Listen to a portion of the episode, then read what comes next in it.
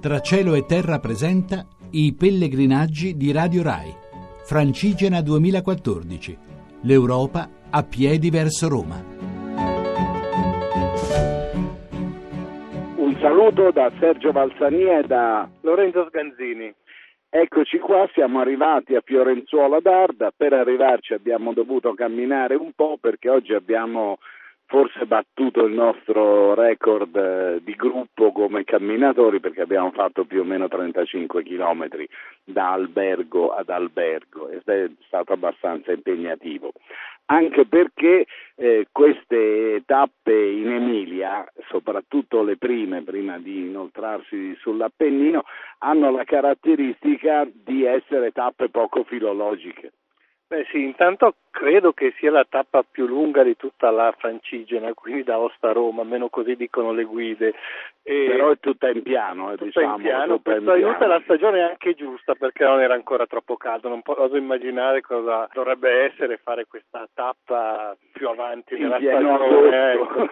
E, e, poi è vero, non possono essere filologiche perché la, la, tappa filologica, la strada, la via Miglia che va dritta da Piacenza a eh, Fiorenzola dove ci troviamo senza fare una curva, ma ormai il, i, i, camminatori, chi va a piedi è stato, è stato dire, cacciato dalla strada molto trafficata e quindi bisogna cercare delle strade alternative. Cercare delle strade alternative non è facile anche perché appena si esce dalla strada principale, eh, insomma, bisogna attraversare campi, da guardare fiumi come abbiamo guardato oggi. Insomma, oggi abbiamo fatto tre guadi, che non è una cosa da sottovalutare. E dobbiamo dire che in, in uno di questi guadi nel primo, il primo che tu hai affrontato eroicamente tentando di farlo senza levarti le scarpe, ti sei giustamente bagnato i piedi e poi alla fine sono, io invece mi sono levato le scarpe e sono passato.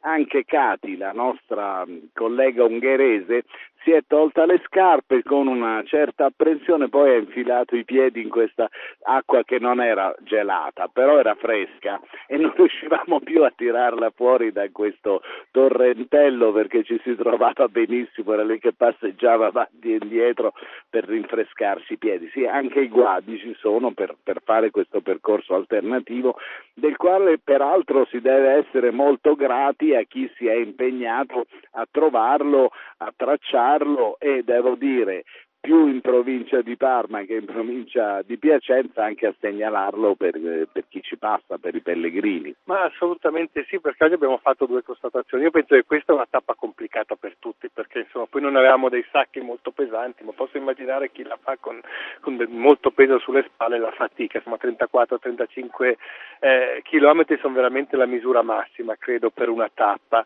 Eh, comunque abbiamo constatato che la, la via francigena esiste, esiste perché segnata, ci vuole la cartina, oggi era difficile, c'erano sentieri, guadi l'abbiamo detto, strade, poi bisognava voltare a destra, poi a sinistra, scendere un ponte, andare in una strada di campagna, andare lungo un torrente, insomma era un percorso disegnato eh, apposta per la francigena, ma c'era con la cartina qualche incertezza eh, qua e là, ma insomma con la cartina si eh, poteva arrivare, ne siamo totalmente usciti. E poi abbiamo incontrato diverse persone che ci hanno chiesto state facendo la francigena, andate di qua, voltate a sinistra, avete sete.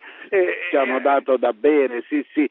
C'è attorno alla francigena c'è una consapevolezza diffusa del fatto che ci sia la francigena, che passino i pellegrini e c'è anche direi una grande simpatia per i pellegrini e questa è una delle cose importanti di un cammino, di un, di un percorso a piedi perché si basa per forza sull'ospitalità che incontra, un'ospitalità, un'amichevolezza che incontra.